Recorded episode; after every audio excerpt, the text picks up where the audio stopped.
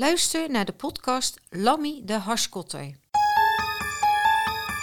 Het staat bekend als de smokkeltocht der smokkeltochten als in maart 1974 de Kotter HD 160, beter bekend onder de naam Lammy, uitvaart richting Libanon. Iedere keer als ik iets lees over een, een drugsvangst of ergens weer een boot met veel drugs, dan denk ik, oh ja, Lammy, die komt altijd even langs.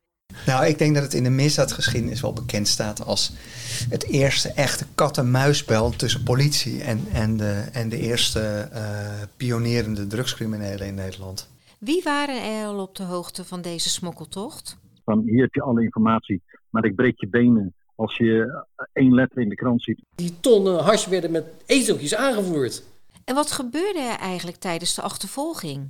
Toen gaf de, dat, dat marineschip gaf een schot voor de boeg, zoals dat dan heet. De bemanning weigert tot nu toe zich over te geven. Heeft hij daar een, uh, een traangasgranaat naar binnen geschoten? En ze dachten dat die gewapend was. Jullie denken toch niet dat ik dit laat ontsnappen? Het is niet de bedoeling het leven van de drie opvarenden van de kotter in gevaar te brengen.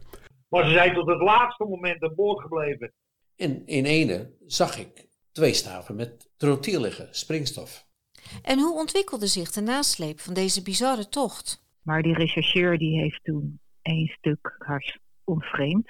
Nou, dit is gewoon gemaakt voor harstransporten. Niet, voor, niet om te vissen, maar voor de harstransport is die gemaakt. Weet je wel? Dat is toch niet te geloven, joh. Dit is echt leuk, hoor.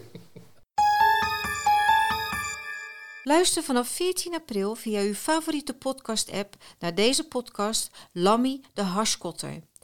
Een podcast gemaakt door Rick Bouwman en Elmar Hemler.